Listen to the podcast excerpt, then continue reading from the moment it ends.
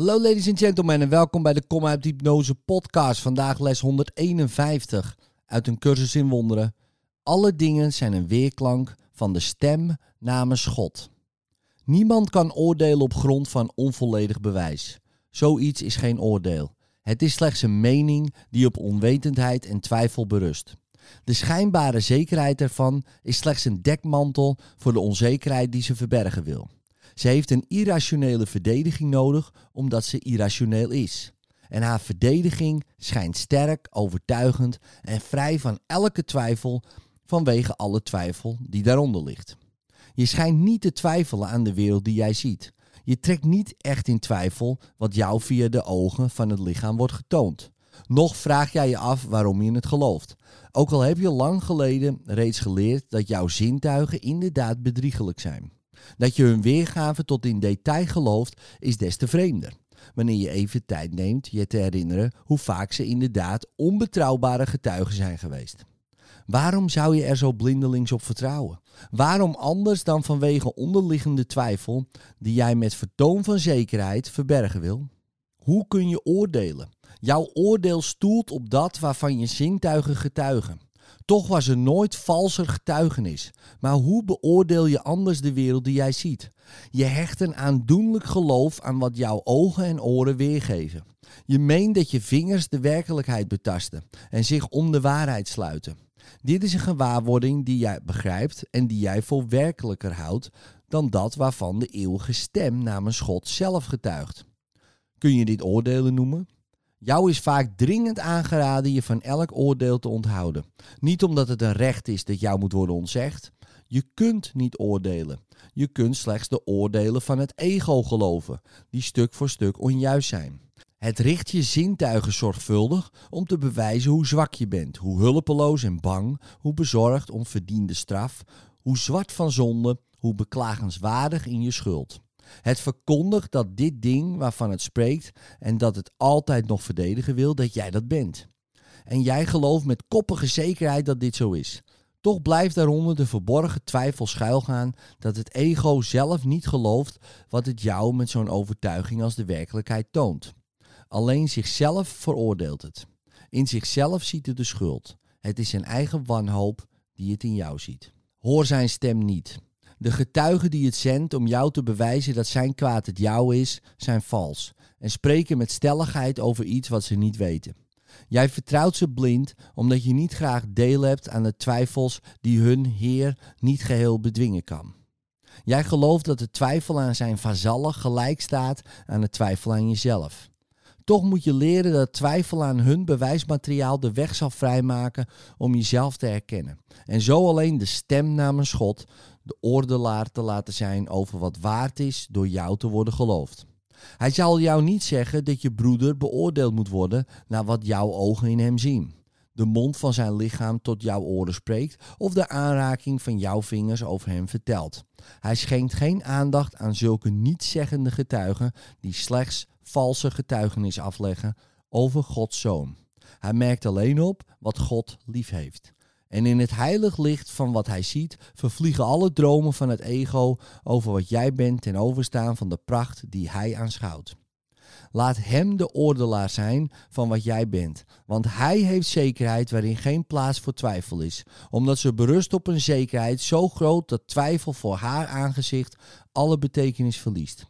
Christus kan niet twijfelen aan zichzelf. De stem namens God kan hem alleen maar eer betuigen en zich verheugen in zijn volmaakte, eeuwigdurende zonderloosheid.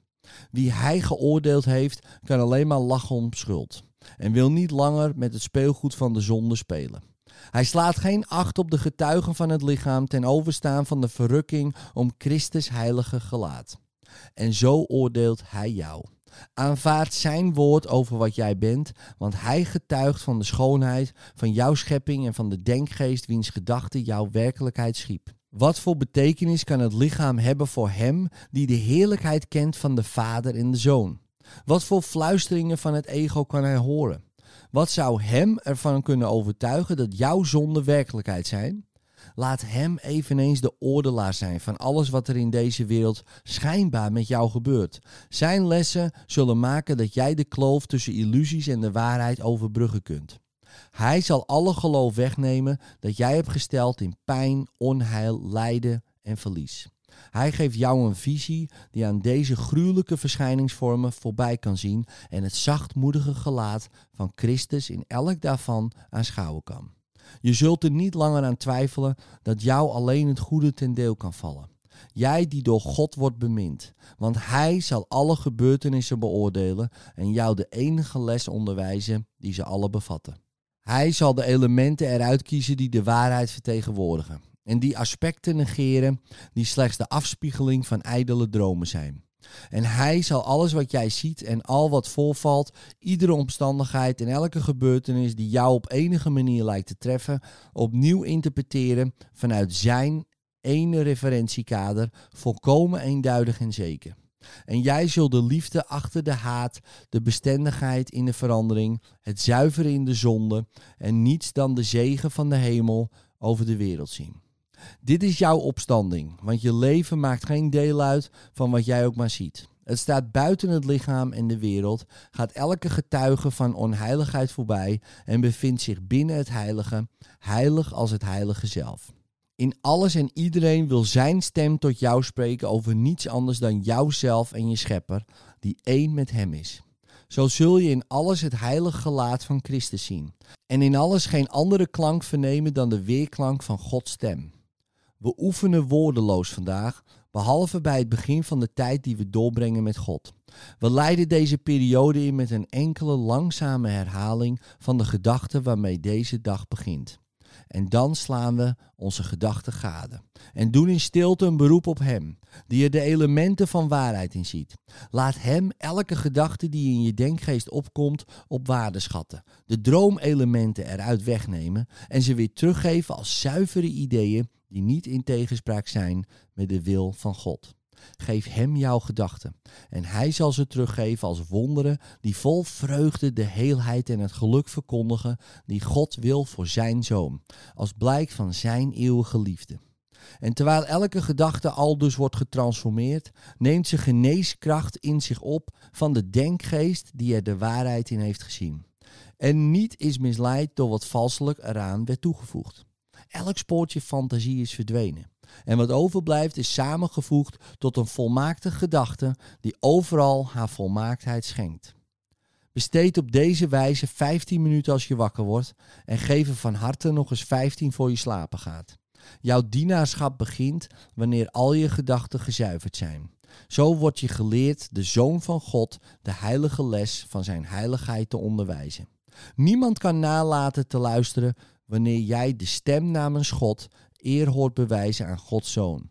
En iedereen zal de gedachten met jou delen die hij in jouw denkgeest opnieuw heeft vertaald. Dit is jouw paasfeest. En zo leg je het geschenk van sneeuwwitte lelies op de wereld, ter vervanging van wat zonde en van dood getuigt. Ter vervanging van wat van zonde en van dood getuigt. Door jouw gedaanteverandering is de wereld verlost en vreugdevol van schuld bevrijd. Nu heffen we blij en dankbaar onze verrezen denkgeest op tot Hem, die ons onze innerlijke gezondheid teruggegeven heeft. En elk uur zullen we Hem gedenken die verlossing en bevrijding is. Terwijl we dank zeggen, verenigt de wereld zich met ons en aanvaardt ze blij onze heilige gedachten die de hemel gecorrigeerd heeft en zuiver heeft gemaakt. Nu is ten lange leste ons dienaarschap begonnen, om het blijde nieuws de wereld rond te dragen dat waarheid geen illusies kent en dat de vrede van God door ons heen aan iedereen toebehoort. In liefde, tot morgen.